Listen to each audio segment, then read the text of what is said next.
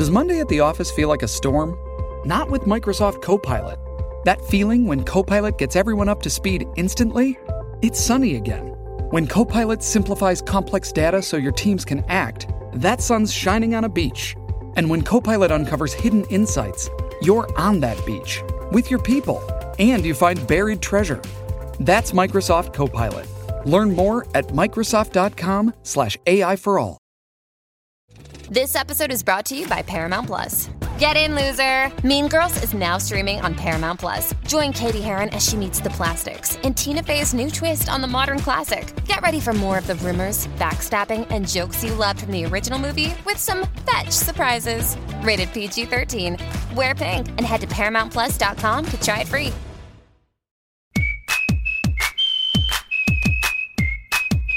Aquí estamos en Defensa Propia, como todas las semanas. Sean todos bienvenidos. Mi nombre es Erika de la Vega. Y yo no sé si ustedes han escuchado esa frase tan trillada que es, empecé de cero, comencé de cero. Ay, no, ella se fue y comenzó de cero.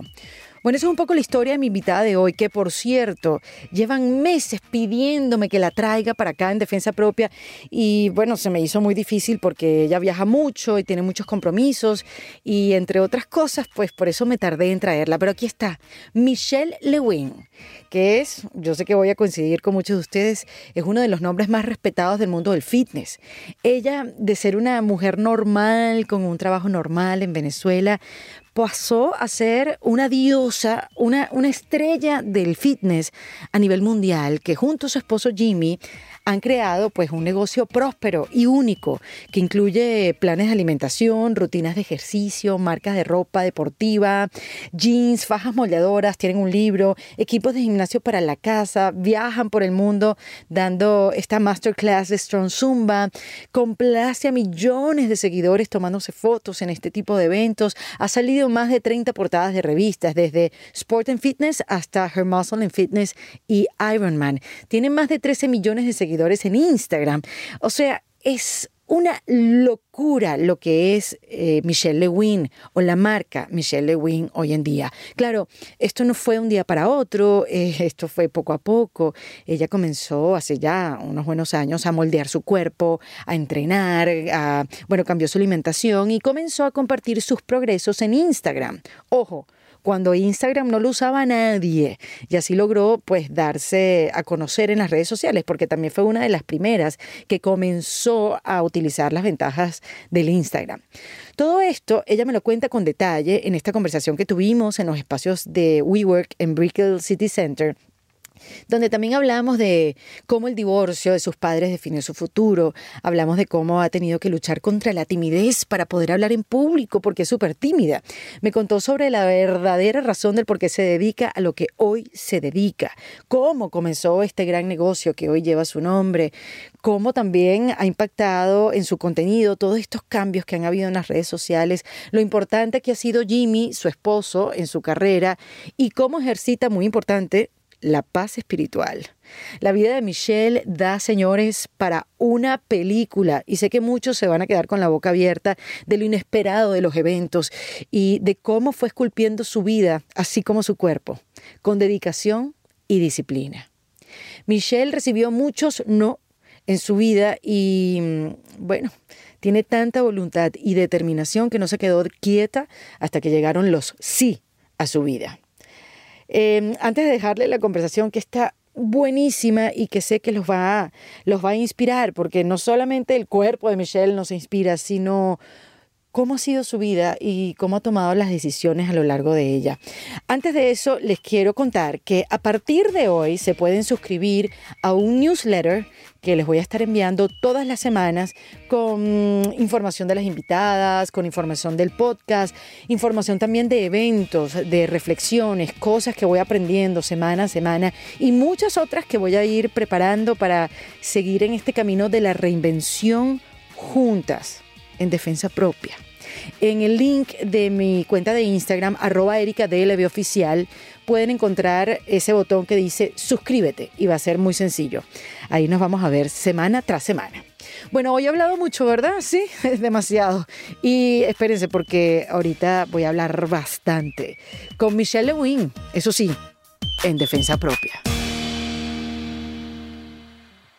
Y aquí está la diva del fitness, Michelle Lewin. ¡Qué bella!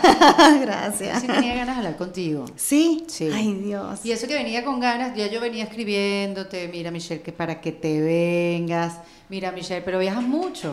Sí, sí. Bueno, pero aquí estoy, Sí. dando la cara. Viajas mucho y no te gustan mucho las entrevistas. Eso es muy cierto. ¿Por qué, Michelle? Me da curiosidad. Mira, de verdad, yo soy una persona demasiado tímida, a lo mejor no lo puedes creer, pero No lo puedo creer, perfectamente. Sí soy muy, este, no me gustan las entrevistas, no me gusta, eh, soy muy perfeccionista y cada vez que hago una entrevista nunca estoy conforme con lo que estoy diciendo, siempre me, me cuestiono muchísimo y digo, pero ay, tuve que, ¿por qué dije tal cosa? ¿O por qué lo dije Claro, de esta en manera?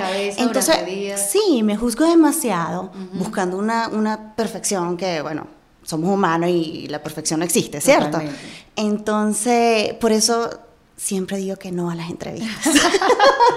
Pero además que es, es parte de tu trabajo, o sea, sí. y, y- y bueno, de, de promocionar tu marca, Sí, de hacerla sí. crecer. Sin duda, eh, mira, la vida te da mucha- muchos, muchos obstáculos que vencer y esto es una de las primeras que yo, te lo juro, odio, Ajá. pero me ha tocado, me ha tocado, Claro. me ha tocado hacerlo, me ha tocado porque pues de, de- tengo negocio, tengo que explicar, tengo que hacer entrevistas, pero no es algo que me apasiona y que yo te Si digo, pudieras "Sí, mandar a Erika". Jimmy, que Jimmy vaya. Exacto. Pero qué risa, porque además que, qué risa no, que, mm, qué contraste, porque en tus eventos, que vas por todo el mundo, porque es todo el mundo, eh, compartes con muchísima gente, porque no solamente es la masterclass que haces de Strong Zumba, es lo que haces, sino que además después te tomas fotos con ellos, compartes con ellos, te hacen de todo, además te cargan, te jalan el pelo, te mueven para allá, te mueven para acá. ¿Cómo una persona tan tímida puede lidiar con todo eso? O sea, te hace más fácil. Me ha tocado, me ha tocado Te ha tocado. enfrentarlo, me ha tocado a decir, bueno, esto es lo que es y esto es lo que tengo que hacer y tengo que tumbar esa barrera. Eh, si en mi vida de cuando yo era más joven, este, si yo pasaba por un, por un lugar y nadie me veía, yo era la mujer más feliz del mundo. Ay, yo también. O sea, te lo juro, yo decía Bueno, en mi caso, que no me vean, obviamente. que no me, que, sabes, que no me Sí. pregunten, yo era feliz. Hoy en día, pues no me pasa igual. Hoy en día yo tengo que pasar, tengo que pasar con la cara bien alto, hacerlo Claro. segura, hacerlo este, con mucha, o sea, con mucha seguridad, ¿me entiendes? Entonces me ha tocado, me ha tocado enfrentarlo y bueno, creo que lo hago lo mejor posible. Claro, pero es que además tú has demostrado y te has demostrado a ti misma, porque no tiene que, que ver nada con la gente, que tienes una gran fuerza de voluntad. Y por lo que yo veo desde afuera, que es cuando tú te metes algo en la cabeza y cuando eres determinada y tomas una Eso sí. decisión, claro, entonces por eso pareciera que eso pronto va a dejar de ser un obstáculo, Este, si es algo que quieres vencer. Yo quiero vencerlo, pero es algo que lo tengo desde aquí adentro porque es mi personalidad, porque soy tímida, porque y sin embargo lo hago y lo, y lo trato de vencerlo, pero no es fácil, porque no va contigo. Claro. Pero sin embargo trato de hacerlo. Pero tú sabes que yo creo que la timidez es algo que se puede controlar absolutamente. Michelle, yo era una niña súper tímida y hoy en día lo sigo siendo. Lo que pasa es que tengo... No parece. No, pero es que tengo tan desarrollado el músculo de, de- de- de- lo tengo tan controlada que ya no parece. Pero si yo estuviera en un grupo de gente pequeño, sobre todo grupos de gente pequeña, donde no conozco a nadie, donde tengo que llegar y tengo que saludar y no, y no sé qué decir, o, o es una persona como demasiado importante que a mí me genera estrés, siempre meto la pata, o no digo nada, me anulo. ¿Quién lo diría? Una- ¿Quién lo diría? Me dejo con la boca abierta porque, Sí. o sea, uno te ve, ¿verdad? Bueno, tengo tantos años viéndote Sí, tan bella, a través que- de televisión, tan, tan espontánea, tan, ¿sabes? Tan creativa, tan... Pero es y porque que la... me estés diciendo eso, me quedo con la boca abierta. Yo digo, ¿what? Mira, yo vivía en un edificio en Macaracuay, en Caracas, donde eran tres torres y siempre había mucha gente abajo. Y yo, cuando dices eso, que tú querías pasar por un sitio y que nadie te viera, yo cada vez que tenía que entrar a mi torre, yo decía, Dios mío, que me parte un rayo en 27 pedazos antes de tener que pasar delante de este grupo, porque va a haber un silencio incómodo o porque algo voy a escuchar que voy a creer que es contra mí. Yo es loca en mi control de Sí, porque timidez. uno- sí, sí. Este, y, y todos los días de mi vida lidié con eso. Obviamente, después entré en la radio y yo creo que yo me auto autopsicoanalizado. Si eso, eso se dice así. Tú debes saber, Jimmy, que sabes súper español. sí, sí, sí. Me he hecho autoanálisis, mejor dicho. Y, y siento que lo que me ayudó fue que entre los micrófonos y la cámara, porque siempre me gustó el espectáculo y eh, eh, los medios, que me hace un efecto como si estuviera como borrachita. ¿Sabes cuando te empiezas a tomar como dos copitas de vino que te pones muy simpática? Ajá, claro. Pero no estás mal, pues, o sea, estás en Sí, control. estás- pero- control, exacto. Eso es lo que me hace a mí las cámaras. Me, me desinhibe, como que, wow, y digo cosas que yo normalmente no diría, como en una mesa sentada con, con una gente. Bueno, eso todavía me hace falta a mí. pero Lo, lo voy a ir, tú sabes, poco pero a es poco eso, desarrollando. es un músculo que se desarrolla y después obviamente entre la radio y eso lo amarré y lo- la timidez la tengo amarradita, pero no te creas, de vez en cuando me la juega. Está bien. Pero yo digo que lo que tú dijiste es algo muy importante, que cuando tú tienes una meta, tú haces todo lo posible para lograrlo. Es tu prioridad, ¿me entiendes? Entonces, sí, soy de esas personas que cuando me trazo algo, yo lo quiero hacer, sea como sea, pero yo voy allá. Y hasta que no lo, no lo, no lo haga realidad, no me quedo quieta. ¿Y desde cuándo identificaste que tú tenías eso? Porque, a ver, hablando un poco de tu historia, tú eres venezolana, viviste en Maracay, entiendo que con tu mamá, Sí, así porque es. nunca conociste a tu papá, es una historia como así. Eh, no, bueno, mi mamá sale embarazada cuando ella tenía como 17 años. ¡Wow! Súper joven. Súper joven, sí. Este, mi padre em, hizo preparar todos los, mi, mi mamá hizo todos los preparativos de la boda y la broma, y él, pues a última hora le dijo que no. Entonces, incluso, bueno, una historia bien larga, Sí. él trató de, de convencer a mi mamá que, que abortara, que, eh, Mm. ¿sabes? Eh, a toda esta, creo que me fui, ya va. No, no, no, de, de tu mamá, que, que habías crecido con tu mamá solamente, que Exacto. nunca no habías conocido a tu papá. Exacto. Porque nunca Eh, lo viste. Eh, no, sí lo, sí lo llegué a conocer cuando tenía como, mm, de que tengo uso de razón, como a los 14 años, que lo vi, prácticamente ya estaba grande. Claro. Porque él como que trató de ayudar a mi mamá, ya que mi mamá decide que sí me va a tener. Eh, trató, trató de ayudarla, pero, ¿sabes? Dándole que sí los pañales, un poquito aquí. Con, eh, mi mamá conoció a mi padrastro, que es Luigi. Él sí, pues me dio la educación, él me dio todo. ¿Fue más tu papá? nunca, sí, fue mi papá, es mi papá. Ujú, claro. Más nunca mi mamá tuvo la necesidad de pedirle a este señor, que es mi padre, Claro. que se responsabilice de, de mí. Eh, eh, yo me crié con otra familia italiana, pero mi mamá se divorcia cuando yo tengo los 14 años.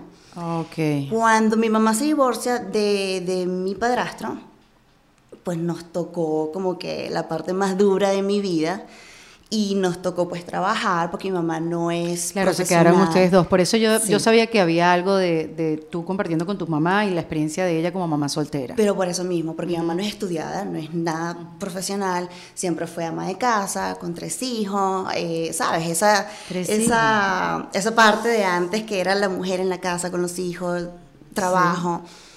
Eh, cuando mis padres se separan, pues a mí me tocó buscar trabajo para pagar mis estudios, para poder graduarme. Este, me tocó también ayudar a mi mamá, como pues no teníamos comida en la casa, porque mi padrastro simplemente nos, Ay, nos cerró las fuerte. puertas. Es fuerte, pero al mismo tiempo yo te digo, Erika, qué rico, Mm. porque hoy en día valoro cada momento, cada sufrimiento, cada pasada de hambre en las noches. Porque eso te dio la porque es fuerza. que, mira, eso me dio a mí las ganas, la fuerza de seguir echándole para adelante. Claro, Echándole claro. con muchas ganas a la vida de decir, yo puedo. Ahí es donde yo me di cuenta de que si yo quiero ser alguien en la vida, yo tengo que seguir. ¿Qué voy a hacer primero? No voy a quedar embarazada cuando yo sea adolescente. Wow, la Eso primera fue una enseñanza. meta. Eso Uf. fue una meta. ¿Por qué? Porque yo decía, yo no quiero que el día de mañana mi hijo Le sufra pasa lo mismo que a mí. lo que yo sufrí. Claro. Yo no quiero, este, yo no quiero fumar, yo no quiero fumar, eh, usar drogas, yo no quiero hacer nada. Yo no quiero, o sea, me metí muchas metas, muchas, muchas metas en mi vida que yo dije, yo no quiero seguir el mismo camino de lo que estoy viendo. Creciendo y haber vivido en ese Exacto. entorno, pues te definió y te sacó de lo que podría estar en tu destino, ¿no? Entonces, siempre fui como una, una, una niña bien enfocada en lo que yo quería. Y eso fue lo que hasta hoy en día he logrado, gracias a Dios. O sea, todo me ha salido súper bien. Sí. Pero porque es mi meta, fue mi meta, fue mi prioridad y ahí es donde yo quería estar y ahí creo que ya estoy. Todo te ha salido súper bien porque también has sido perseverante. Porque tampoco es que todos se te abrieron los caminos y de Ah, no. repente ¡zas! te hiciste famosa y ahora Michelle Lewin, que la conocen en todo el mundo y tiene millones de seguidores. Eh, ¿cuándo, cuándo tuviste tu conciencia de tu cuerpo? Um, y empezaste, como que dijiste, voy a empezar. ¿Tú siempre tuviste un cuerpazo? No, chica, eso es lo que la gente cree, pero no. No, porque por ejemplo, yo, Sasha, que conoces a Sasha, creo que ustedes compitieron una Sí, vez, ¿no? claro. Sasha tiene una genética Impresionante. impresionante. Ella, Sí. Jessica, su hermana, su Sí, mamá. su mamá espectacular, Su bella. mamá es una cosa increíble. Entonces, tú ves que ahí hay algo genético que se cuidaron toda la vida Sí. y que, bueno, Sasha tiene su, su manera de estar como está hoy en día y cómo recupera su cuerpo después de un embarazo. Sí, sí. Pero por eso te pregunto, ¿tú siempre tú tienes esa genética? ¿Tuviste siempre un buen cuerpo? Mira, siempre fui muy delgada. eh, yo pesaba 39 kilos, o sea, te podrás imaginar lo delgada ¿A qué edad? A los 17, 18 años. Eras un hueso. Un huesito. En el exacto. chasis. Así es. Yo era muy acomplejada. Este, yo no era nada, nada feliz como, como yo me veía. O sea, siempre. por- yo, yo creo que por eso también era muy, muy tímida. Porque es que yo no quería que nadie, nadie, nadie supiera cómo yo, yo me veía. Claro, nadie se diera cuenta del- de, de De lo, lo- fea que eras para ti. Exacto. Para ti. Digo, fea, flaca, con tus imperfecciones, con lo que tenías tú en la cabeza. Sí, entonces cuando a raíz del divorcio mi mamá cae en depresión y ella comenzó a ir, a, cuando teníamos dinero, eh, comenzó a pagar una membresía de gimnasio. Y yo con mi madre siempre he sido muy apegada, o sea, yo era de que me iba de fiesta, de rumbas en las discotecas con ella, No puede ser. te lo juro. Y Qué hasta dormí, y no me da pena decirlo, Pero dormí por- con ella hasta los 24 años. o sea, imagínate. ¡Qué consentida! sí, sí, yo sí. Ay, qué risa, qué divino. Entonces, claro, yo siempre tuve una conexión con mi madre todo el tiempo, o sea, pasamos mucho, mucho. ¿Tú eres la mayor, la menor? Yo soy la mayor. De los tres. De los tres. ¿Y los otros tres, los otros dos son varones? Eh, eh, una hembra y un varón. Ok. Sí. Eh, pero también tengo otros hermanos por parte de mi papá, mi papá de verdad. Ok. Ok. Entonces, eh, comencé a también acompañarla en el gimnasio y comencé a ver esos pequeños resultados que con el tiempo, porque eso no fue de la noche a la mañana, Claro. eh, entrenaba pierna, porque mi complejo siempre fueron las piernas, por ser tan delgada, yo usaba pantalones anchos y yo no quería que, ¿sabes? Ni usar falda, eso no existía. Porque tenía dos palitos así. Sí. sí. Eh, le, le di tanto entusiasmo al gimnasio. Comencé a ver ese pantalón que me quedaba cada vez más ajustado. Decía, güey, mira, se me está haciendo la, la forma del músculo. Y yo, ¿qué es esto? ¿Sabes? Te comienzas como que a motivar y enamorándote de tu cuerpo. Porque tú mismo lo estás construyendo, tú mismo estás como que dándole y dándole. Y, y eso es lo que consiste, ¿sabes? Tener la, la, la consistencia de ir todos los días, de ver ese resultado, y Claro. eso te va motivando Obviamente. a hacerlo y hacerlo. Eh, digamos que antes entrenaba, pero salía del gimnasio y iba a comer pizza, hamburguesa, porque es que yo quería aumentar. Bueno, claro, y además eras súper joven. A esa También, edad se come todo eso. Exacto. Y ni se nota. Y más si eras tan flaca. Exacto. Entonces, claro, sí podías ver que era un cuerpo que entrenaba, pero al mismo tiempo era un cuerpo. Ya comencé a ganar masa muscular, era más llenita, ya me sentía súper nice en aquella época. Conozco a mi esposo a los 24 años, no, a los 23 años, A Jimmy. a Jimmy, El actual esposo. el actual A los esposo, 24. el único esposo. ¿Y dónde lo conociste? En Venezuela. ¿Y ¿Qué hace ese señor que es de dónde es? Sueco. Él es sueco. ¿Qué hace ese señor sueco de dos metros en Venezuela?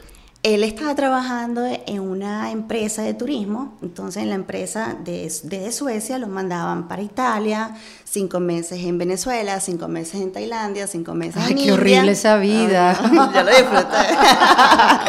¿Qué Eh, en esa época lo mandaron cinco meses a Venezuela, él estuvo como tres años, eh, más que todo en verano, en la isla Margarita.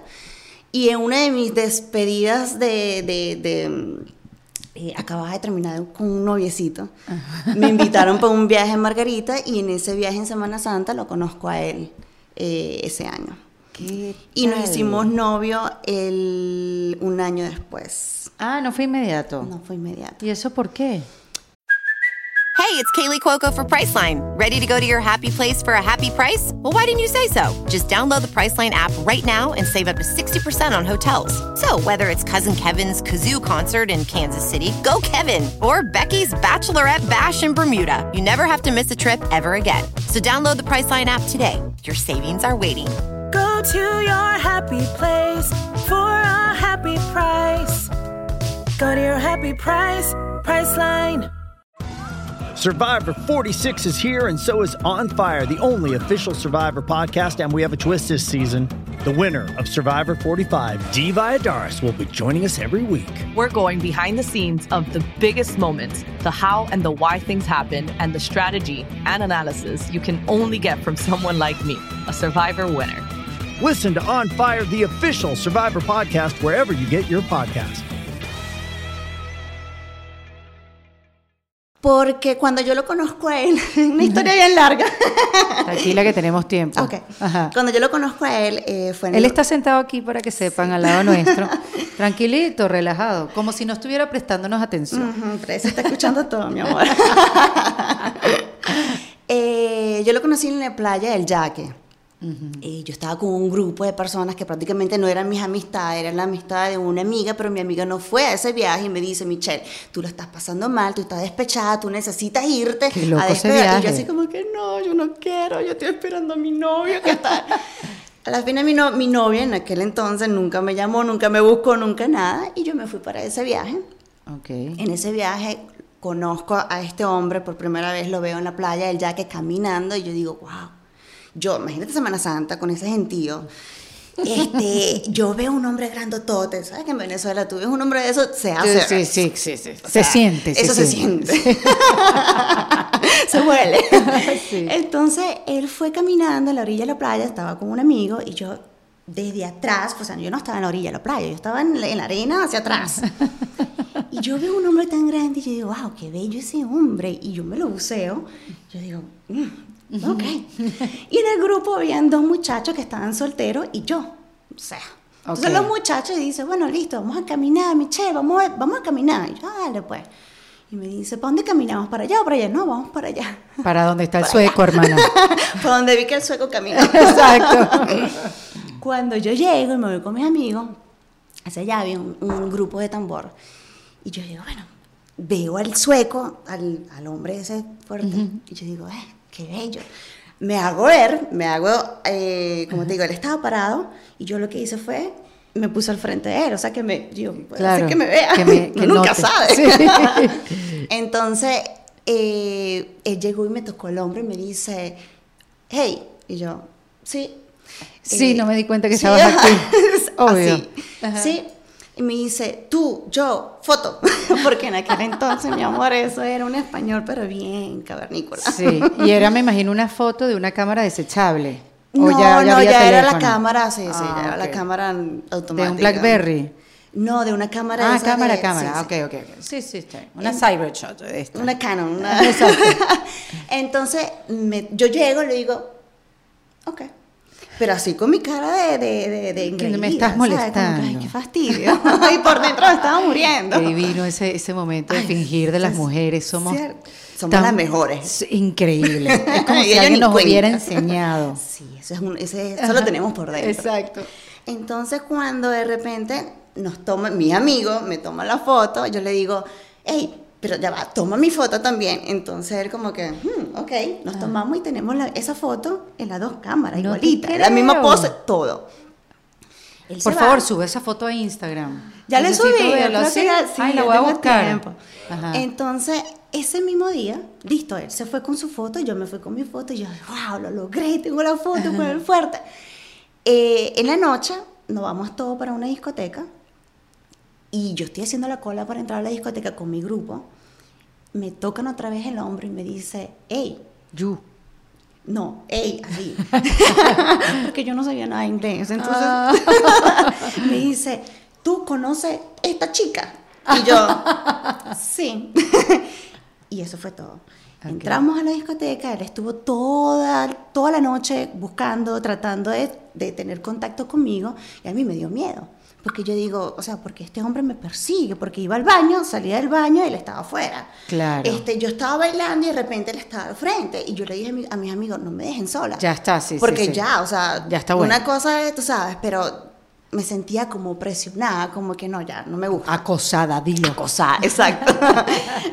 No, claro, sí. Lo que pasa es que aquellos que no han visto a Jimmy, vayan a la cuenta de Michelle.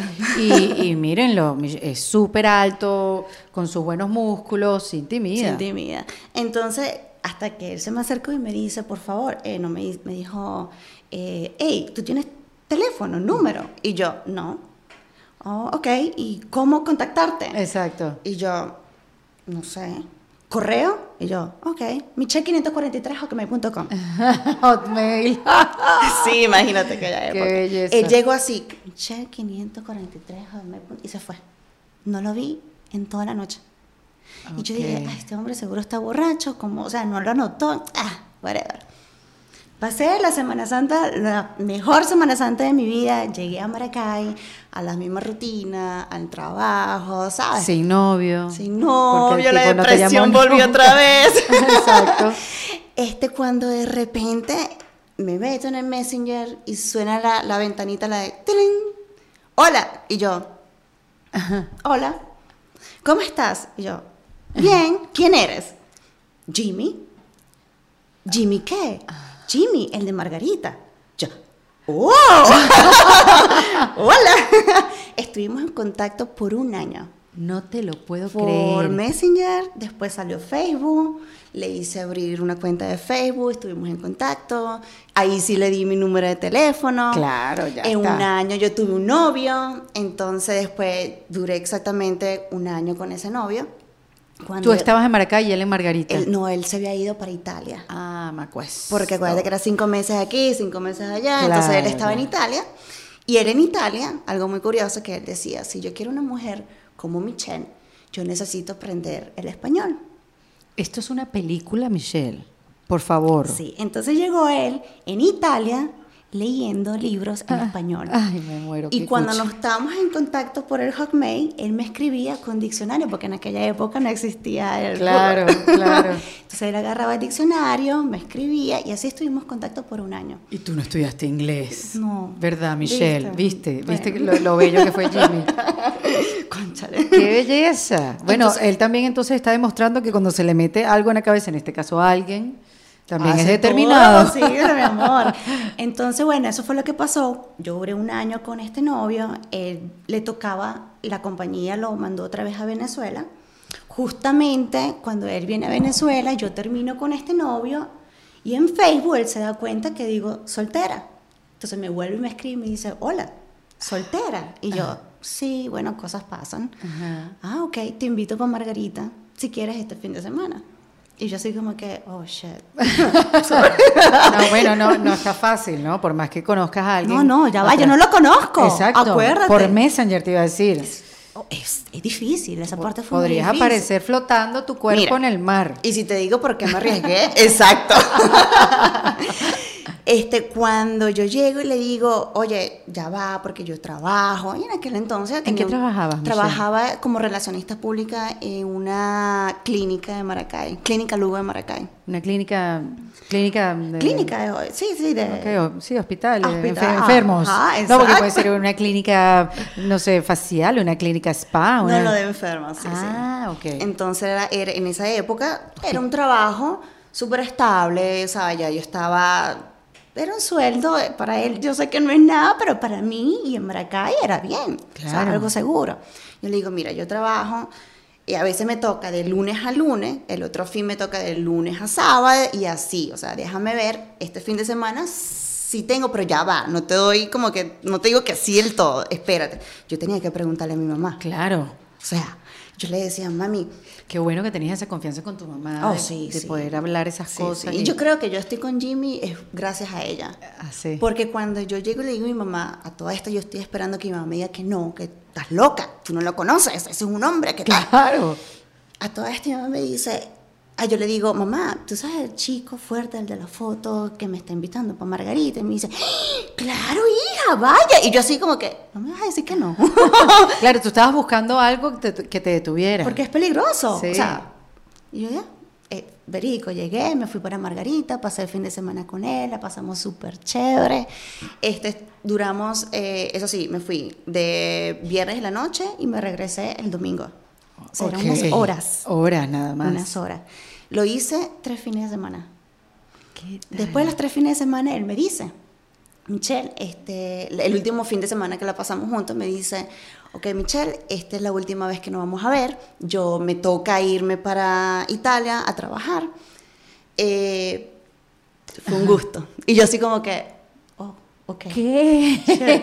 ¡Ay, estoy sola otra vez! Otra vez. Qué desgracia, chica. Cuando pasan como un mes, ya él estaba en Italia, yo recibo una llamada, yo me acuerdo clarito, yo estaba en la oficina, y él me decía, Michelle, yo te voy a proponer algo, pero yo quiero que tú lo pienses, no tienes que contestármelo ahorita, pero ¿qué te parece si tú te vienes a Italia a vivir conmigo tres meses? Porque tres meses es lo máximo que tú puedes estar como extranjera en Italia. Claro. Y yo, "Shit, no, mira, yo tengo un trabajo seguro, yo no puedo dejar todo, o sea, Claro, yo tengo una vida, una familia. no puedo, o sea, no Claro. creo tres, tres meses, no puedo, no creo. Claro, por el corazón te estaba gritando, sí, Sí, vete no. ya. Llego, le digo a mi mamá, le explico, verga, mami, ¿sabes qué? Jimmy me está invitando para Italia, pero tres meses, ¿cómo hago? Váyase. Qué bella tu mamá. Pero si yo no lo conozco, y si ese hombre me secuestra, me quita los órganos, los vende, o, y, te lo juro, me prostituye, qué sé yo, Claro, nunca claro. sabe. o Todavía sea, tenías dudas de ese tipo. Total, porque yo decía, sí, una cosa es compartir tres semanas Claro, en tu en país. país, en tu idioma, o sea, cualquier cosa usted agarra y... Claro. Pero en, en otro país que no es tuyo, que no conoces, Sí, que no sí, manejas la moneda, que no manejas el idioma, es muy fuerte. Sí, la verdad que era una decisión difícil de tomar. Muy difícil. Sin embargo, bueno, gracias al apoyo de mi mamá, ya, ok, me voy. me fui y no me arrepiento de lo que hizo. O sea, me pasó los tres meses más maravillosos del mundo. Este, Qué éxito, qué maravilla. ¿Y, Suerte. y después de ese viaje, cuánto tiempo después ustedes se casaron? A los 10 meses. Ahí mismito, Ahí mismo, claro. Qué historia tan increíble. Y ahorita, bueno, ya tenemos como ya 10 años juntos. Y 10 años que trabajamos juntos, que hacemos todo juntos. Porque él es todo, él es tu entrenador personal, él es tu agente, tu cameraman, tu motivador. Todo. Mi apoyo. Es tu apoyo. Y mi es apoyo impresionante. 100%, ya. Y eso yo lo he visto mucho como en esta época, como, y, y muchas historias, las que me han contado aquí en Defensa Propia, son de estas mujeres que la idea, por ejemplo, de lo que ellas hacen hoy en día fue su esposo, o quienes la apoyaron para montar un negocio y diseñarlo fue su pareja. En tu caso, trabajas de la mano con Jimmy, porque muchas veces dicen, no, ese podcast de Erika que es femenino, solo para mujeres. No, aquí aplaudimos al hombre cuando nos ayudan, porque evidentemente los necesitamos Sí, lo también. No es que, necesitamos. ay, somos poderosos y lo podemos todo. Sí, podemos hacer muchas cosas, pero la manera de pensar de ellos también nos ayuda y nos impulsa. Claro, total. Claro, cuando están de tu lado y cuando de verdad quieren que crezcas, ¿no? Exacto. Porque, bueno, están los que no quieres que crezca y ahí es- ese es el momento, Ese agarrar tu avión machismo, esa es la parte y devolverte a Italia. Sí. Y entonces cuando entiendo que ahí eh, comenzaste a buscar como trabajo para modelo, Sí. él fue el que te dijo, tú tienes madera para ser modelo. Mira, él siempre creyó en mí. Él siempre decía que tú eres muy bonita, este, vamos a hacer sesiones de fotos con fulanito, vamos a hacer esto. Y yo así como que, no, es que eso no es lo mío, no sé, yo soy, no me gusta. Y me dice, no, que sí. Él siempre estuvo ahí. Y yo como para complacerlo, yo decía, ok, dale, pues, vamos a complacer. Eh, Exacto. E incluso estuvimos eh, viviendo en Barcelona, en Italia, en Suecia. Y en Barcelona, el motivo por el cual él decía, me parece Barcelona que es bien para ti porque eh, primero se habla español, segundo, o sea, te vas a sentir más, este, más segura, vamos a conseguir trabajo. Y yo, ok, está bien, vamos a Barcelona. Él me hizo visitar algunas agencias de modelaje eh, sin, ¿cómo te digo? Llegamos, tocamos puerta, él mandaba fotos a las agencias. Cuando llegamos decía, decía la chica o, o la que estaba encargada de la agencia, decía, uy, pero, mm, ¿y qué es eso lo que tú tienes ahí? Y yo, ¿qué? ¿Refiriéndose a qué? A las pecas. A las pecas. A las pecas. Eso fue la peor de todas. O sea, todas me cerraban las puertas, todas me decían como que no, a mí no me interesa que tú seas bonita, nosotros nos queremos, son mujeres altas, delgadas, pasarela, tú no eres eso. Y yo, ok. Llegábamos a otra agencia y me dice, ¿qué es eso lo que tú tienes ahí? Y yo, esto, pecas. Pero yo estoy emocionada, pecas. Exacto. y me dice, uy, no, qué asco, tú tienes que quitarte eso, porque que eso, eso no se ve muy bien en la piel. Hay ¿Qué? tratamientos, te puedo recomendar tratamientos. Mentira, qué Sí. duro. Y me dice, ¿y sabes qué? Esto no es tu mercado. Yo nunca había escuchado eso de las pecas. Nunca. Tampoco. No, pero aquí en Estados Unidos es también un poquito fuerte. Sí. Después te explico. Ok. Este, ella me, ella me dijo, el de las pecas, me dice, este no es tu mercado. Es que nosotros no estamos interesados en cara bonita, estamos interesados en mujeres altas y muy, muy delgadas. Claro. Este, tu mercado es Miami. Vete a Miami. Vete a Miami, allá sí es más tu estilo, allá sí puedes conseguir más trabajo. Yo salí ese día llorando. Pero no es para menos. Llorando y Porque brava con mi esposo. Exacto. Lo quería matar. Yo decía, esta es la última vez que yo, es- yo recibo una indignación de esta. Porque yo no estoy para que me estén diciendo que asco mis pecas. Primero, a mí me gusta. Y segundo, o sea, esas son mis pecas. Entonces, Claro, ahí él por, por entendió culpa de él, como que tú estabas pasando por este tipo de Sí. experiencias que tú no estabas buscando, no era algo que, que no era, te- que era no tu sueño ni tu Exacto, meta. Exacto. Entonces yo estaba, la agarré fue con él. Yo le decía, Claro. no, para, o sea, yo no sirvo para esto, yo no soy para esto. Y me dice, bueno, vámonos para Miami. Y yo, ok, vámonos a Miami, vacaciones, chévere. Cuando llegamos a Miami, yo me encantó Miami. O sea, yo dije, wow, me gusta, sí, yo quiero. Pero tampoco es muy fácil decir, aquí yo quiero estar y aquí yo me quedo. Claro. No, viene el problema de la visa, los papeles, estar legal, hacer todas las cosas para poder quedarte tranquila en este país. Esa- por lo menos para empezar a trabajar. ¿no? Exactamente. Entonces, eh, por eso fue una de las razones, razones por el cual yo comienzo a competir es porque ya había tenido algunos contactos con algunos fotógrafos y ellos me habían sugerido como que si tú te conviertes en un atleta eh, de bodybuilding aquí en los Estados Unidos es mucho más fácil para conseguir los papeles y estar aquí legal. Yo no te lo puedo creer. Michelle, que eso determina Sí, mi- toda mi tu futuro. carrera y Sí. todo tu futuro, Sí. pero se me paran los pelos. Ya. Entonces, claro, a toda esta yo digo Porque tú no hacías ejercicio en esa época, por más que... sí hacía ejercicio, pero, no, era algo que me, como que, listo, no, no, no era, es como que, no sé, Hacías ejercicio para mantenerte. exacto, punto. ni mantenerme, era como, porque igualito iba y me comía una pizza, una hamburguesa, lo que sea. Entonces cuando eh, yo llego y comienzo como que, ok, si esa es la única manera de poder quedarnos aquí en Estados Unidos, vamos a hacer lo posible. Primero yo pedí la visa de O1 porque ya yo tenía algunas portadas de revistas, algunas cositas que había hecho, por eso pedí esa visa. Ok. Después, para pedir la residencia, me convertí en atleta. Comencé a competir, este, comencé a cambiar ya mi dieta, mis entrenamientos, logré ya un cuerpo más fit como ¿Cómo te tal. fue en esa primera competencia? O sea, te lanzaste y que, bueno, vamos a darle, ok. ¿Cómo es esto? Tres sentadillas, cuatro squats. Mm, Yo pensaba que era así, chica. Pero no. Mi esposo siempre me dice, Michelle, si tú vas a competir, tú tienes que bajar las piernas porque la tienes muy grande, muy musculosa. Tienes que comenzar a entrenar la parte de arriba, tienes que hacer dieta, tienes que hacer cardio. Pero tú sabes cuando tienes a la persona, sea tu mamá, sea tu esposo, sea alguien de confianza que te diga, no lo hagas, no lo hagas, no lo hagas, más lo haces. Sí, claro. Y eso es lo que me pasó a mí en la primera competencia. Cuando mi esposo me decía, yo te recomiendo que hagas dieta, yo más comía para llevar la, la contraria. contraria. Te recomiendo que hagas cardio, porque si vas a competir tienes que estar más definida. Yo, ah, pues, me ponía brava con él. ¿Y Era- por qué será? Una rebeldía. es como una rebeldía. Estabas harta también un poco de ese paseo por agencias de modelos. Sí, no sé, era de todo un poco. No me gusta tampoco que me estén diciendo lo que tengo que hacer. Sí, que te estén presionando, sí. Porque crea el efecto contrario. Y acuérdate que mi esposo viene de una cultura sueca, donde quizás esa cultura choca mucho con la de nosotros, porque él en vez, o su español tampoco le ayuda mucho, porque cuando él me decía, este, tienes que hacer cardio. Está cardio ya. Exactamente, Sí. no es lo mismo que te diga, mi amor, mi vida, yo te recomiendo que hagas cardio, Ay, porque mira este cuerpo, ese cuerpo se logra haciendo cardio de esta manera, así, así, así. Claro. Pero si te dice cardio ya, tú dices no.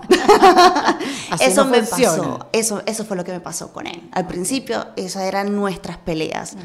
O sea, nunca peleamos de nada, pero lo que sí peleábamos, que sí, como decía las cosas. Y a toda esta yo como que, ok, tengo que entender Claro. nuestro idioma, quizás no me lo quiso decir de esta manera. Respira, paciencia, y bueno. Este, Y en esa primera competencia, en esa primera competencia, yo le llevé todo el tiempo la, la contraria a mi esposo. Me monto en la primera competencia. Yo pensaba que me la estaba comiendo, pero no. Este, de cinco chicas, una competencia demasiado pequeña, Chiquitica, chiquitica, sí. de cinco chicas, yo quedé de quinta lugar. no, quedé de última. pero qué bochorno. Horrible, horrible, horrible. Entonces, Ay, eso fue Michelle, en Orlando, en un Tampa, creo. De regreso nos venimos manejando. Mi esposo manejaba en ese momento. Y yo lloraba, lloraba, todo el camino llorando. Y mi esposo me dice, es que esto no es para ti. Mm. Tú piensa en qué hacer, porque es que esto de la competencia no es para ti, tú no puedes con esto. Y hizo, el efecto contrario en ti. Total. Yo era llorando. Psicología inversa se Sí, llama eso. Yo era llorando en el carro y yo decía, yo te voy a mostrar a ti Watch me. que voy a ser la mejor. Yo te voy a mostrar a ti que yo sí puedo, ya verás. Y seguía llorando y llorando y llorando todo el camino. Pasa un mes de esa competencia, tenía otra en, dentro de, sí, de 30, 30 días, y me dice, hay una competencia a tal fecha, prepárate. Yo, ok, tengo un mes. Yo tengo que hacer todo lo posible para callarle la boca a mi esposo. Y eso fue lo que hice. Ahí sí hice cardio, ahí sí hice dieta, ahí sí cambié todo mi, mi, mi entrenamiento, pues.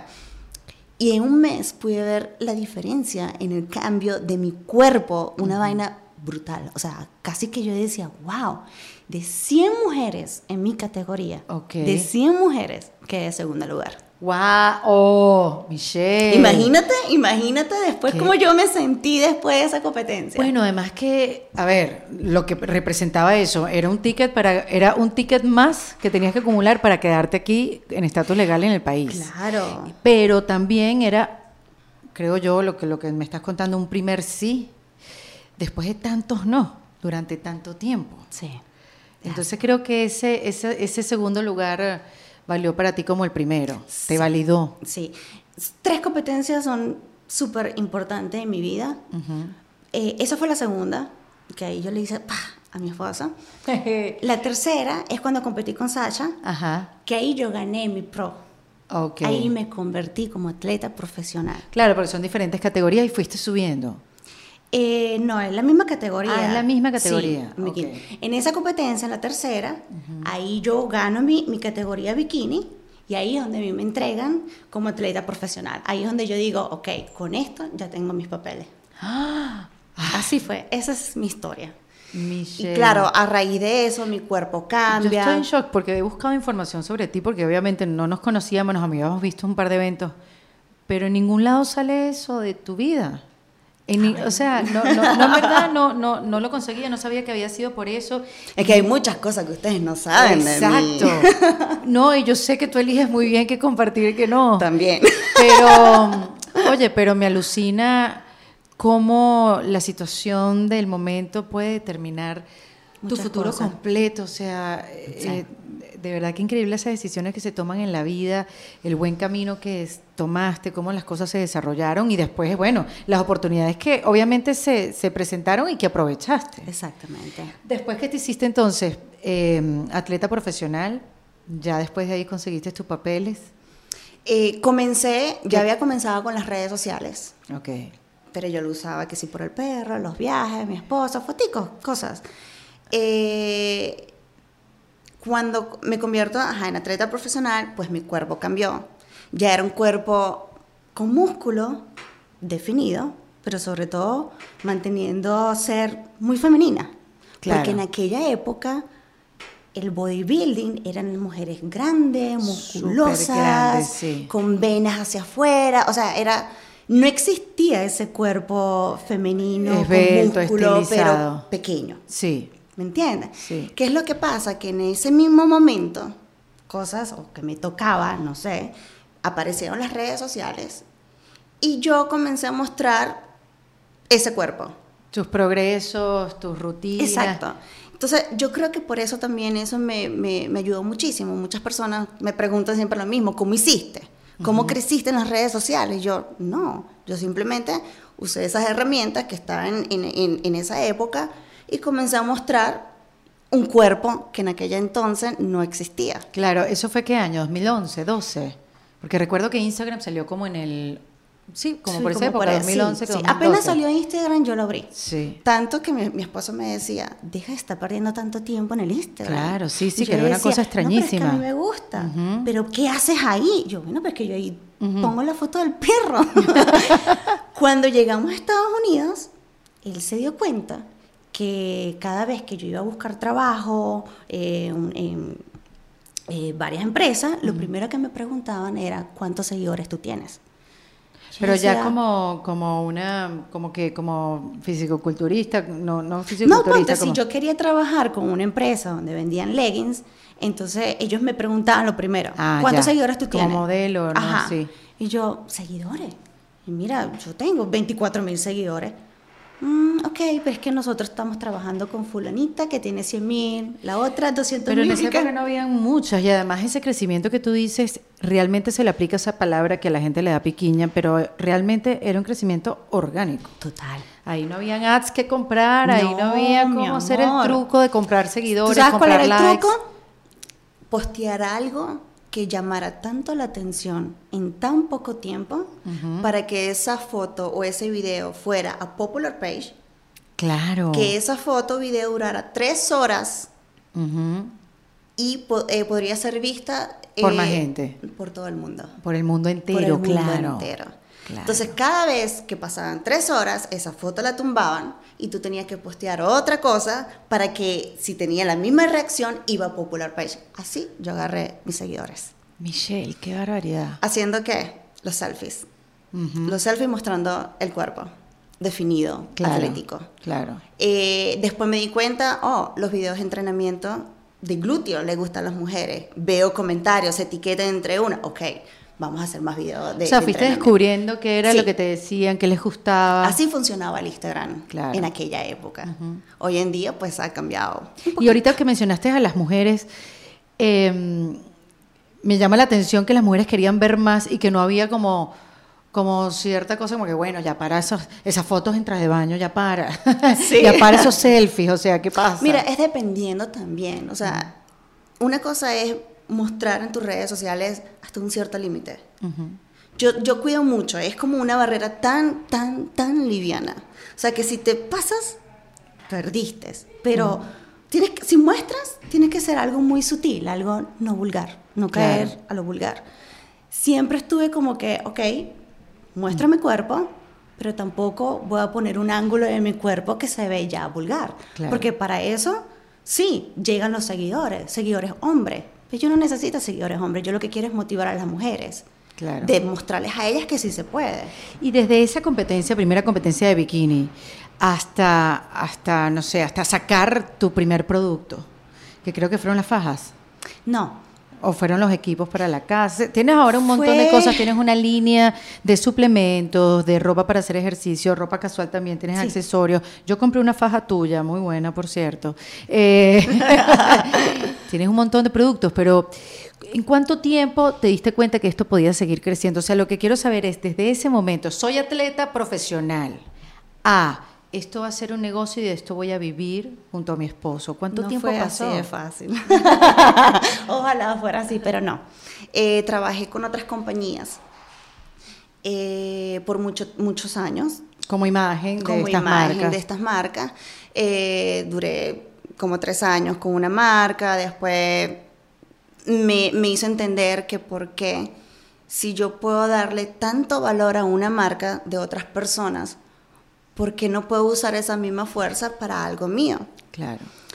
Pero resulta, cuando yo estaba trabajando con esta marca, eran tan buenas personas, pero muy buenas personas, que yo no tenía el, el valor de decir, no, mira, listo, hasta aquí llego yo, voy a hacer mi marca, ¿me entiendes? Sí. No, o sea, yo creo que por eso a, a mí me va como a mí me va. O sea, a mí me gusta ayudar y si te puedo ayudar, chévere, pero tampoco te voy a... Voy a hacer daño, claro, No. te voy a hacer mal, ¿para qué? O sea, si crecemos, crecemos juntos, no hay problema.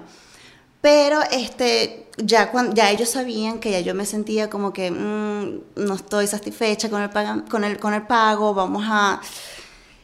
Ellos me ofrecieron, me hicieron una propuesta, no estuve de acuerdo, yo le doy una propuesta, ellos tampoco, y listo. Se Ah, terminó así. Entonces, maravilla. claro, para mí fue como una oportunidad. Incluso eh, viajé hasta Brasil para hacer ese tipo de negocio. Regresamos y en el vuelo fue cuando mi esposo y yo dijimos como que, ¿sabes qué? Nuestra marca se va a llamar One on One. ¿Por Porque hay que comenzar a, a trabajar lo que es de uno. Y el nombre sale por... Mi competencia de, de cuando gané a las 100 mujeres. Ay, qué bien. Todo es una conexión. Qué maravilla, ¿no? Claro, Sí. todo tiene que tener una razón. Y ahí es donde yo le dije a mi esposo como que, mira, ¿sabes qué? No es, no es fácil, no te creas tampoco de que tú vas a hacer un producto y que lo vas a montar en las redes sociales y porque tienes millones de seguidores vas a vender Es- y ¡pum! exacto. No. Si me compré el 10%, No, soy rica. No, mi amor, eso no es así. Este, el- las personas tienen que ver el producto, tienen que volvértelo a ver, tiene que así como que, mm, vamos a ver, te lo compra y si el producto es bueno, te lo compra otra vez. Ok, ok.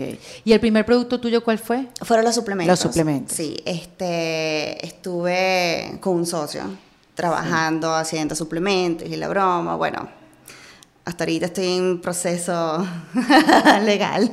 Ay, qué Eh, cosa. sí. Bueno, es parte también de, Sí, sin duda. de este mundo de emprendedores y de crear tu propia marca, porque tampoco uno sabe y te tienes que asociar con los que supuestamente saben. no todo el mundo son buenas personas. Y no todo el mundo es buena persona. Así es, es. lamentablemente así. Por eso, eso que te pasa no es a la primera persona que le pasa. Con, con esa historia, yo creo que podríamos hacer un podcast con historias de gente Ay, que se asoció Ay, y que mi le fue amor. mal. Aquí no se termina nunca. Sí, sí, sí, sí. Y entonces como, y, eh, ajá, los suplementos. Ok, vamos a ponerle un lado porque los suplementos están, estamos con los abogados. Eh, ¿Cuál fue el segundo producto? El segundo producto fue la plataforma, súper bien. Este, La- el app donde tú tienes todas las rutinas de ejercicio. Exacto, después viene el, el app que se llama Fitplan, es un, un app maravilloso y que a las personas les ha encantado.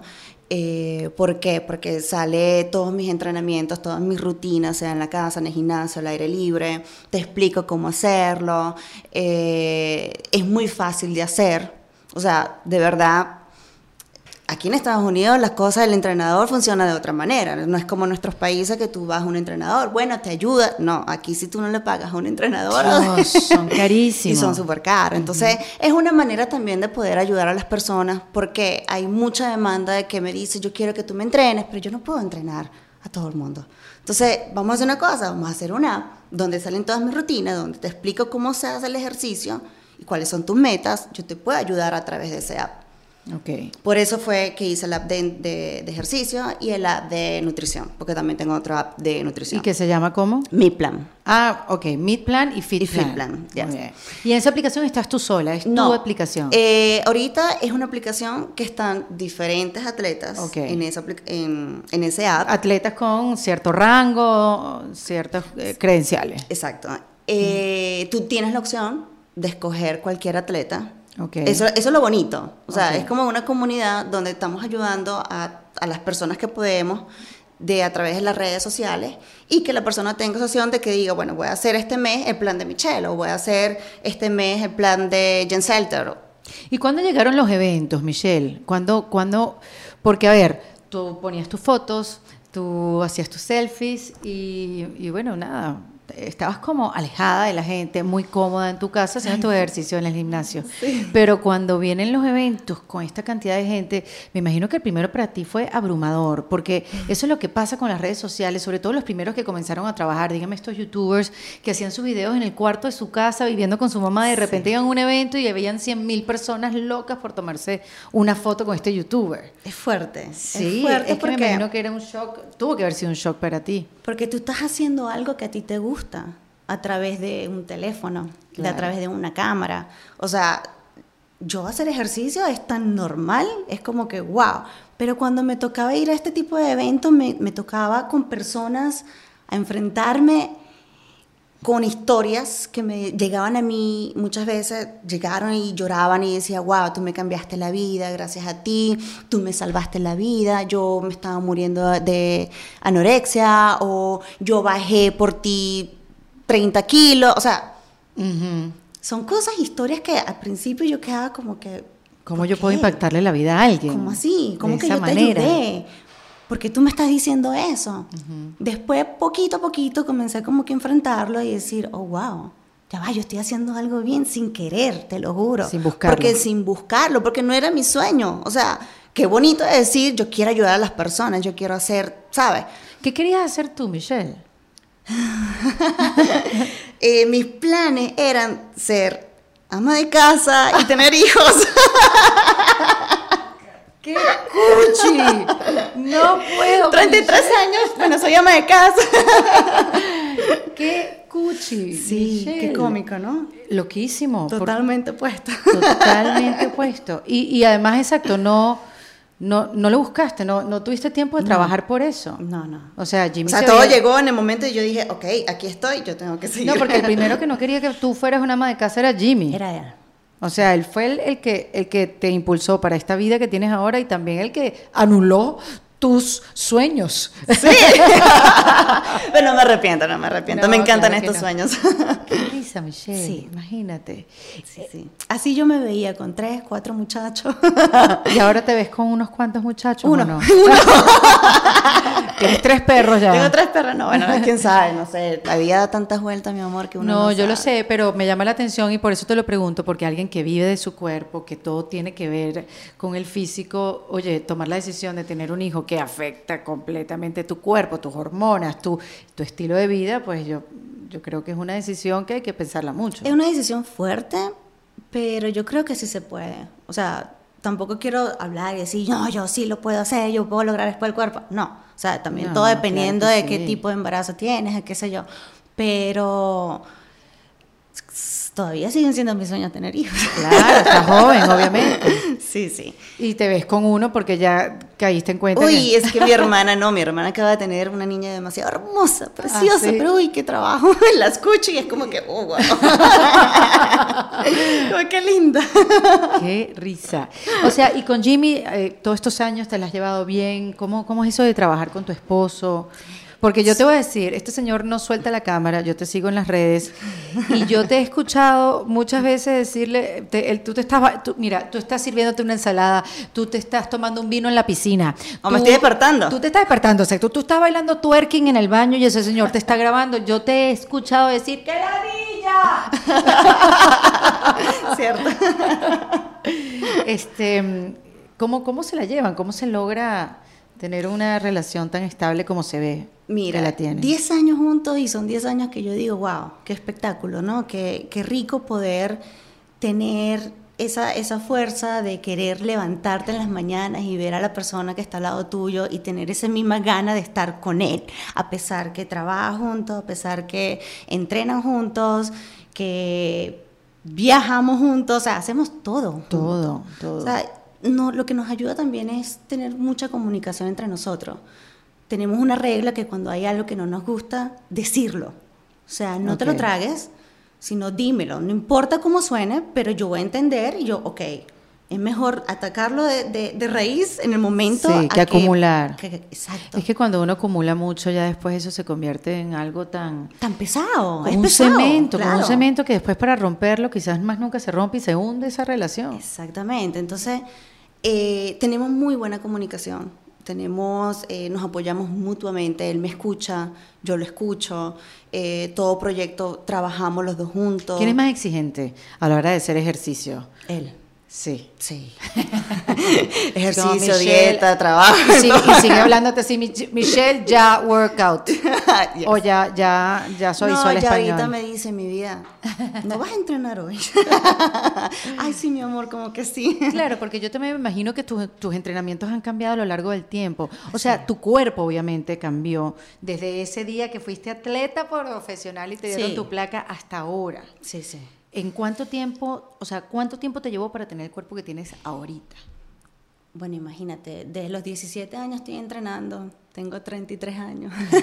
Unos cuantos. Unos cuantos años, la Pero es mitad que- de mi vida, digamos. Pero te voy a decir, el cuerpo es bien desgraciado. Total. Porque tú puedes estar dándole seis meses, comiendo sano, no tomando alcohol, no sé qué, haciendo ejercicio, te vas una semana a Italia, hermana, y hasta Y luego. adiós. Ahí mismo. Sí, es así, es así. O sea Pero que- también el cuerpo tiene memoria. O sea, cuando tú vuelves después de esa semana que estás comiendo de todo, que no haces ejercicio, y de repente vuelves otra vez al gimnasio, tu cuerpo reacciona. Pero sí, o sea, es un, es un estilo de vida. ¿Y cómo haces para que no te gane eh, esa voz, Michelle? Porque me imagino que la tienes como todas las mujeres, esa voz de, ay, no, no voy a entrenar. Ese, el, el que sabotea, pues el que, el que te dice, tú te mereces un descanso. O sea, ¿qué, qué te dices tú para, para tener esa fuerza de voluntad? Pues para ganarle a lo emocional y que lo físico prevalezca. Mira, todas las personas a lo mejor piensan, wow, es que Michelle tiene ese cuerpo, porque es que, ¿sabe? Ella vive de eso. Sí, pero también soy un humano que no todo el tiempo tengo ganas de ir a entrenar, o que me muero por ir a entrenar, o hacer dieta, o no todo el tiempo tengo motivación. O sea, soy una persona totalmente común y corriente como cualquiera. Hay días que yo, no me que yo me levanto y yo digo, no quiero, simplemente no quiero. Pero después viene la voz de la disciplina que entra en mí y dice, tú tienes que hacerlo. Algo, por lo O menos. sea, si la motivación no está, viene la disciplina. Y la disciplina es tener consistencia, hacerlo todos los días. Y si deja de hacer ejercicio, deja de hacer dieta en un día, es un día menos para lograr tu meta. Claro, pero tú llegaste a tu meta hace mucho tiempo. Sí, pero ¿No? ya, es un, ya se convierte en un estilo de vida. Claro. Antes era como una obligación, porque competía, porque quería ese cuerpo. Claro. Pero después viene la parte más difícil, que es mantenerse.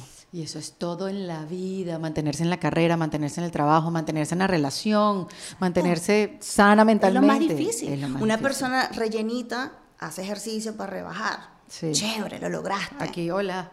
Hola, esa soy Come yo. No, yo hago ejercicio para, para mantenerme, si no, soy un Pero esa, de esa es la playa. parte más difícil. Esa es la parte que tú dices, wow, ¿cómo hago para mantenerme? Sí. Pero tienes que estar enfocada.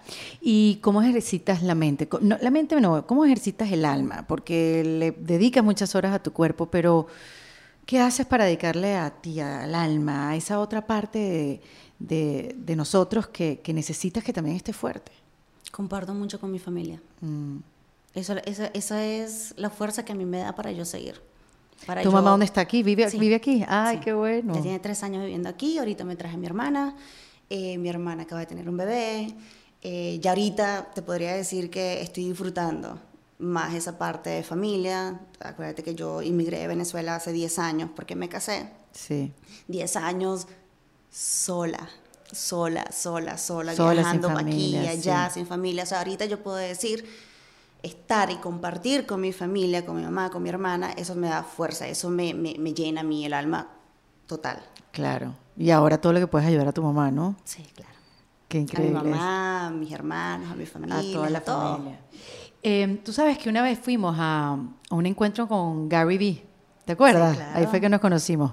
Gary esa, esa reunión. para aquellos que no conocen a Gary Vee, es como una especie de motivador, CEO de su propia agencia digital. Él le hace intervention a, Espectacular. Sí, espectacular. Eh, me imagino que muchos lo conocen, pero los que no, yo se los voy a dejar después en el texto que yo voy a poner en el Instagram para que lo busquen, porque muchas veces me preguntan, ¿qué fue lo que tú dijiste? Porque claro, la gente me escucha, nos escucha nosotros conversando, que si trotando, entonces no tienen tiempo de escribir. Gary Vee, eh, cuando viene a dar estas charlas gigantes, porque se presenta con Tony Robbins y hace estos Sí. encuentros gigantes, Wow.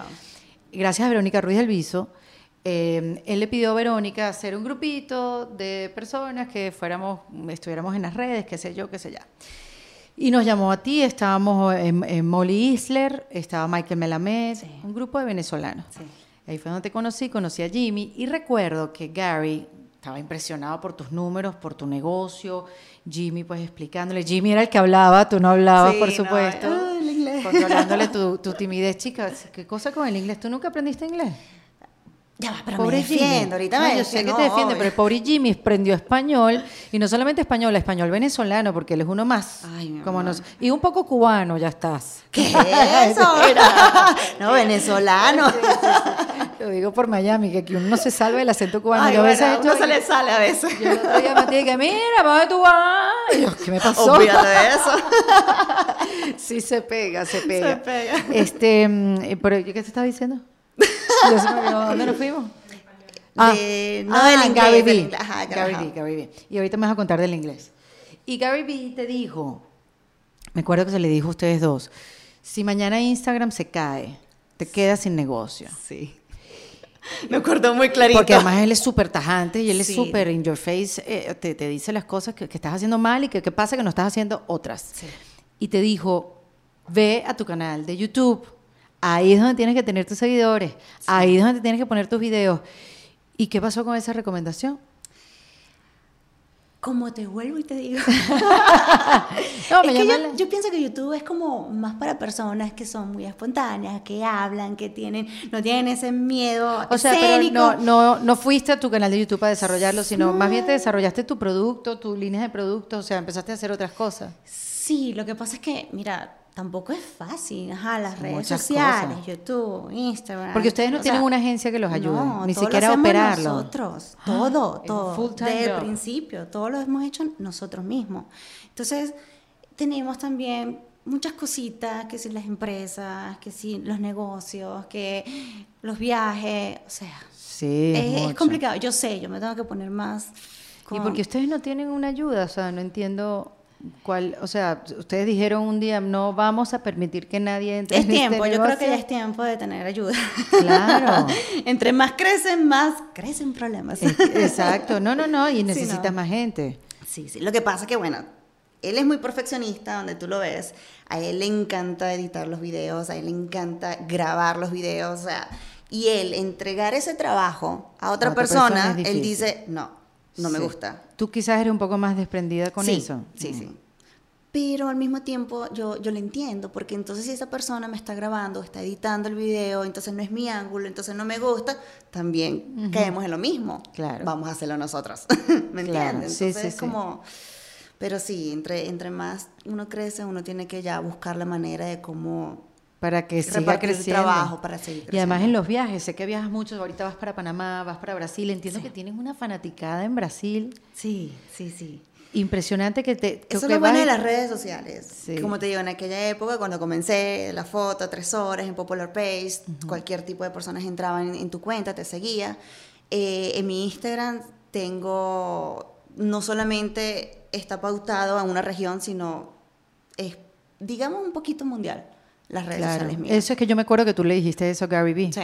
Me acuerdo que, que tenía seguidores de todas partes, porque lo que nos pasa mucho a nosotros los venezolanos, eh, que tenemos eh, ciertos seguidores en, en las redes sociales, es que, claro, la mayor cantidad son de Venezuela. Claro, claro. Que no es tu caso. No, no es mi caso. Incluso el- la mitad de, de mis seguidores, más que todo aquí en Estados Unidos, ya la otra mitad ya se distribuyen más que en Europa, eh, en Brasil y en México. México En México. muchísimas personas. Y poquitos así. Mira, ¿cómo está, ¿cómo está Michelle? O sea, cuando tú te ves al espejo, ¿a ti te gusta tu cuerpo? ¿Te gusta cómo te ves? Uno siempre está buscando algo que no gusta.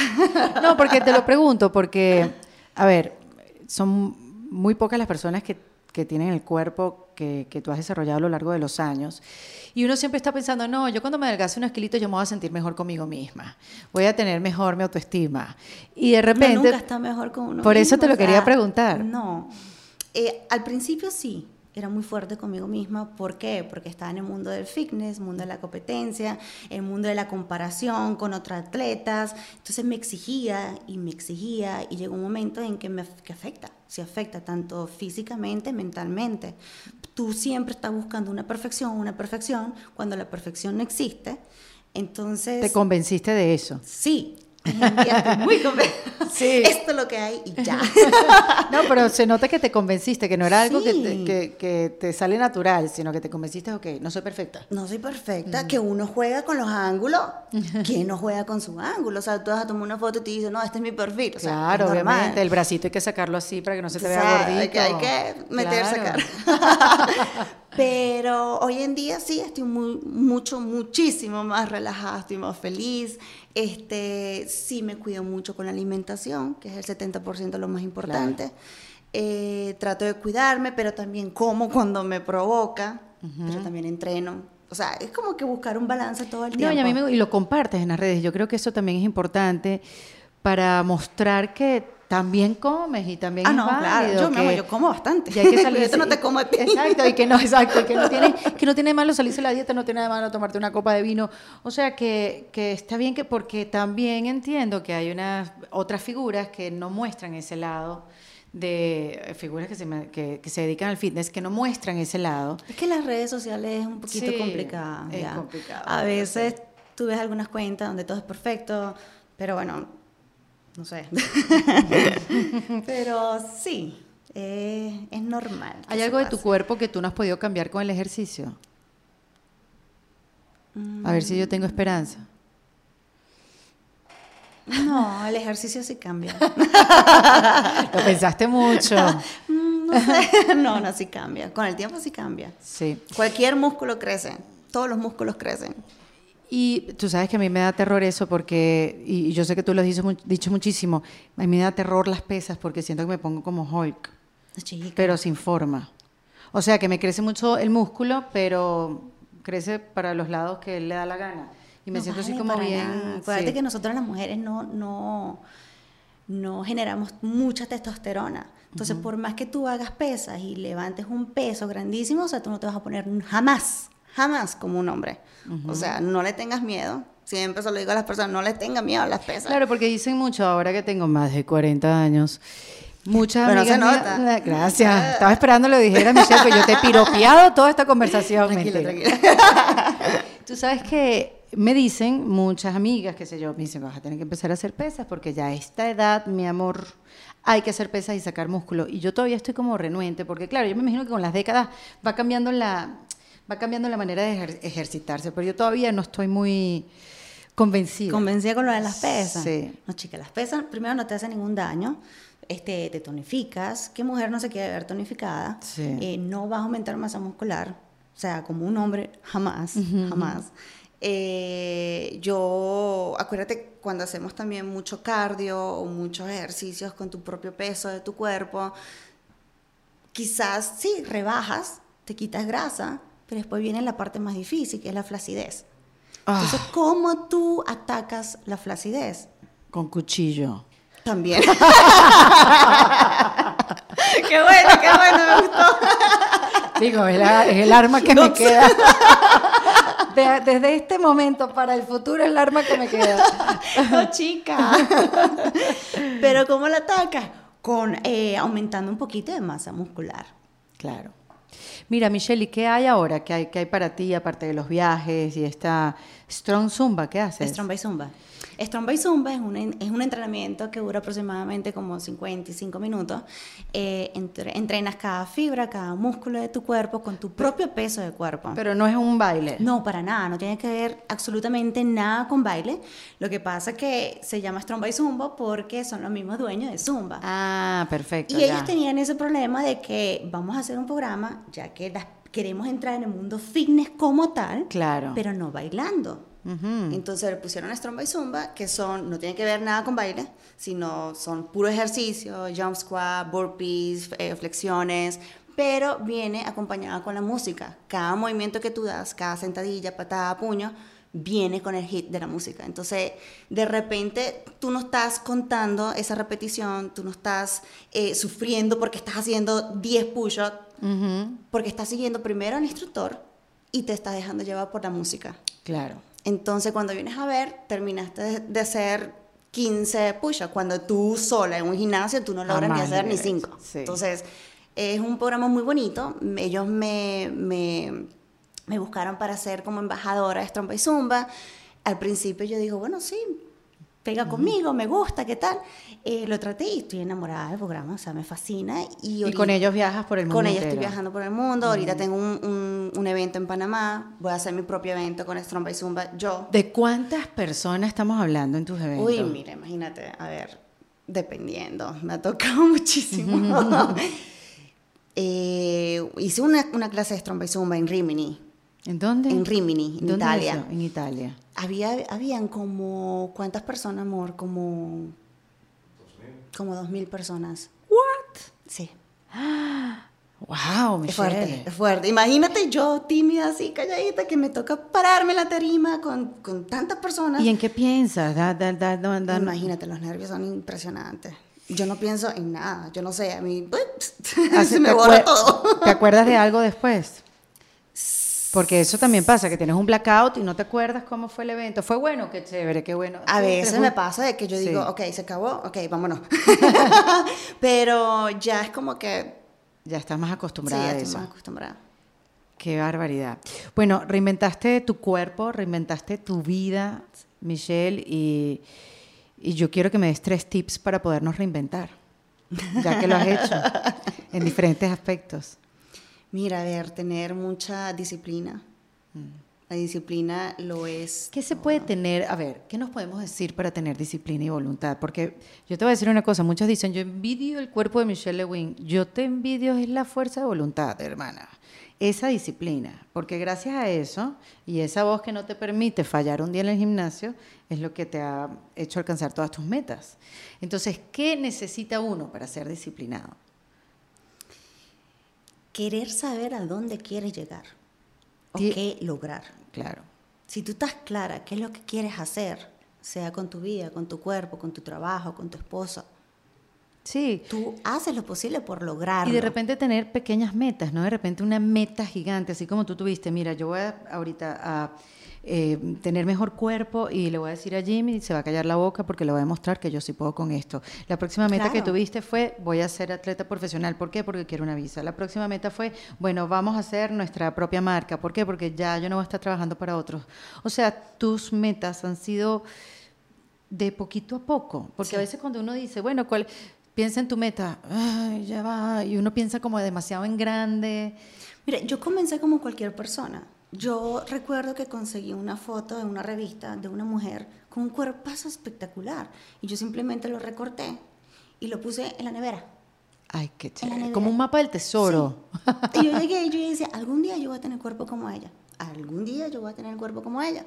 Y todos los días yo me repetía, algún día yo voy a estar como ella. Y, y hecho curioso, me acuerdo y yo digo, wow, yo logré el cuerpo. Porque es que yo- esa era mi meta, yo quería estar como ella. O sea, y yo no de, de- de tener ese cuerpo, yo estamos hablando de 39 kilos. Un fideo, Michelle. Mí Increíble. me decían Betty, Betty Espagueti. Claro, un día sin hacer ejercicio es adelgazarte, Total, es desinflarte un poquito. así es.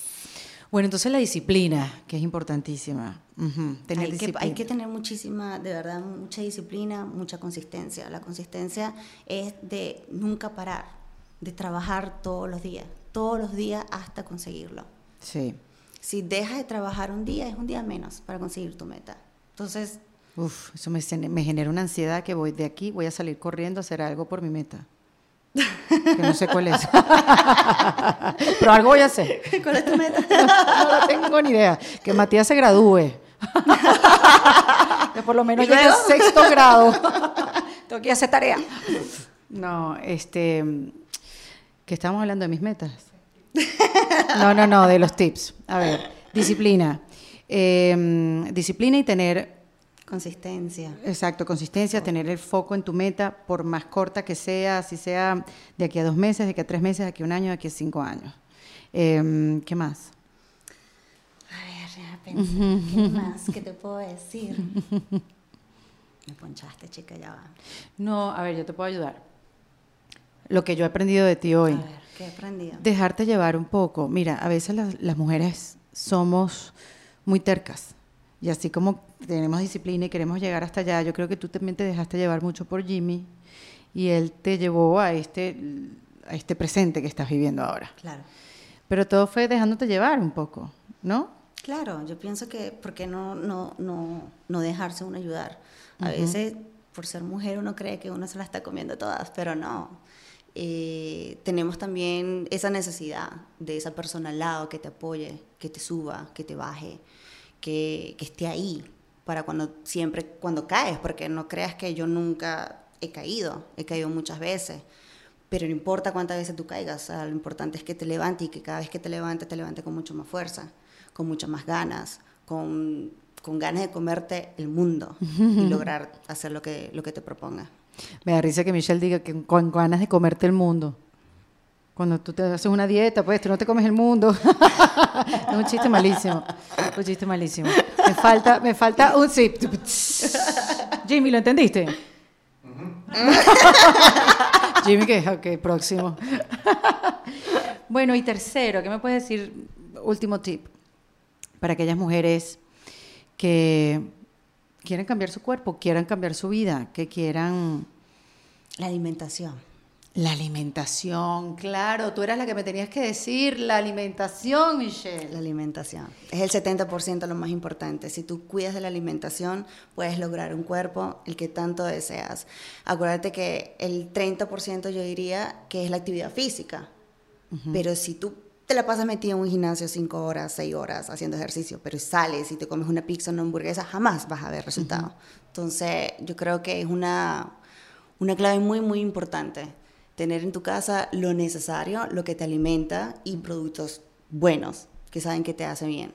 Si Claro. mantienes ya otro tipo de cosas, entonces eso va a ser súper, súper difícil. Una mantener. tentación tenerla Total. ahí en- Si tú vas a mi casa, lo único que te puedo ¿Qué hay? ¿Qué hay? es pollo, carne, pescado, salmón, agüita. Lechuga. Sí. Claro, entiendo. ¿Qué alimentos están por fuera? O sea, que siempre tienen que estar por fuera. ¿Qué alimentos? O el alcohol, de repente. El otro día me dijeron, para hacer un entrenamiento de no sé qué cuántas semanas, me dicen que en tres meses no puedo probar una gota de alcohol. Y yo, no, señor, eso no es una vida. Qué triste, ¿cierto? Qué tristeza. Eh, pero, por ejemplo, ahí me hablaron malísimo del alcohol, que el alcohol se va al hígado, el hígado es grasa, si entonces tú quemas grasa, entonces va para el hígado. Me hicieron toda una explicación y digo, ay, de verdad, entonces sí es como súper no, malo. yo pienso que todo en la vida hay que tener un balance, o sea, sí, hay, hay cosas que no deberías tenerlo, como el azúcar. O sea, yo soy enemiga número uno del azúcar, el azúcar en mi casa no entra, no existe. Yo Ni, ni- tengo- en ninguna de sus formas y maneras. No, para nada. Bueno, el, eh, uso el dulzante, stevia y ese tipo de cosas. Pero el azúcar como tal, la blanca, la morena, no, nada de eso existe, no entra, no tiene permiso. Muy bien. Este, ahora, pero si es un domingo y me trajeron una torta o compré una, un dulce, sí, me, me- me doy el gusto, ¿me entiendes? Pero Claro. el azúcar como tal, no. O sea, Perfecto. ese es, el, ese es el- el primero que tienen que sacar de la casa. Muy el bien. azúcar, las galletas, eh, Sí, todo lo que traiga. ¿Y las frutas también están en ese grupo? ¿O No, crees que las las frutas sí? son- es un azúcar natural. O sea, Claro. por más que sea, también tu cuerpo necesita ese tipo de, de- de azúcar. Las frutas son, sí son bienvenidas. Ujú. Por favor, vamos a, antes de despedirnos, Michelle, vamos a. Se quedó dormida.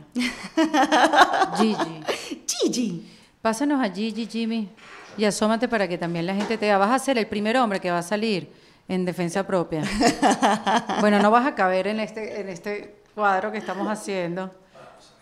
Ay, Dios mío, ¿cómo tú no has pisado ese perro tan chiquitico? Pobrecito. Oh, ya la pisé, le partí las paticas, gracias. Por razón sentí un silencio como es sospechoso. como que, ay, lo digo. A ver, pasa por aquí. Mira, la gente te va a ver nada más medio cuerpo. Qué varonil. Pero tú sí te ves cómico con ese perrito tan chiquito. no, te ves muy bien. Te ves muy bien. Mira esta Racismo. Tú piensas en Pitbull, ¿verdad? Vamos a ver qué dice ella. Préstame a Gigi. Ah, sí, porque es brava. No, Pero para mami. nada. Mami, mami, mami. Hola. Gigi. Eh, estamos ahorita cargando un perrito para que ellos nos están escuchando. Es mínimo, me cabe en la mano, es un Pomerania, Pomeranian. sí. Eh, Michelle tiene a tres y es una belleza que se te lo trae en la cartera y se queda dormido en la cartera. Tú eres una dormilona. Ay. Bueno, te voy a dar con tu mamá o con tu papá. Así me gustan los perros a mí tanto, así. Exacto. De a, de a ratico. Bueno, Michelle, que, que tengas súper éxito en Panamá ahora, que sé que te vas, en Brasil. y bueno, estoy súper pendiente de lo que viene, porque sé que esa empresa va a seguir creciendo. Si sacas Sí, otra faja, me avisas. Ya yo tengo esa grande que tienes tú. Ah, Sí, para la cintura, para pegarla súper bien. Aquí estuvo Michelle Lewin en Defensa Propia. Esto fue en Defensa Propia, grabado en los espacios de WeWork, producido por Valentina Carmona y editado por Andrés Morantes, con música original de Para Rayos Estudios. Recuerden suscribirse y recomendar el podcast. Yo soy Erika de la Vega y nos escuchamos en un nuevo episodio. ¡Hasta luego! ¿Estás listo para convertir tus mejores ideas en un negocio en línea exitoso? Te presentamos Shopify. Tal vez no lo sabías, pero nuestro podcast More Than Mamis es un negocio y lo empezamos por supuesto para desahogarnos y hablar sobre la maternidad, no para convertirnos en expertas de ventas y del e-commerce. Así que sí, necesitábamos ayuda para vender nuestro merch y poner en marcha nuestra tienda. ¿Y cómo suena con Shopify?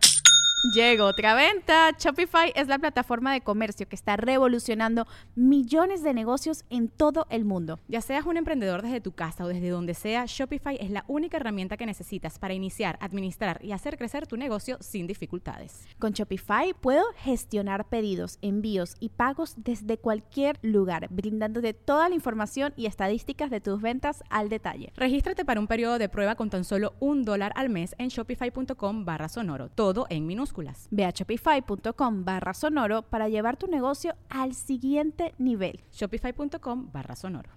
With the Lucky Land slots, you can get lucky just about anywhere. This is your captain speaking. Uh, we've got clear runway and the weather's fine, but we're just going to circle up here a while and uh, get lucky. No, no, nothing like that. It's just these cash prizes add up quick. So I suggest you sit back, keep your tray table upright, and start getting lucky. Play for free at LuckyLandSlots.com. Are you feeling lucky? No purchase necessary. Void where prohibited by law. 18 plus terms and conditions apply. See website for details.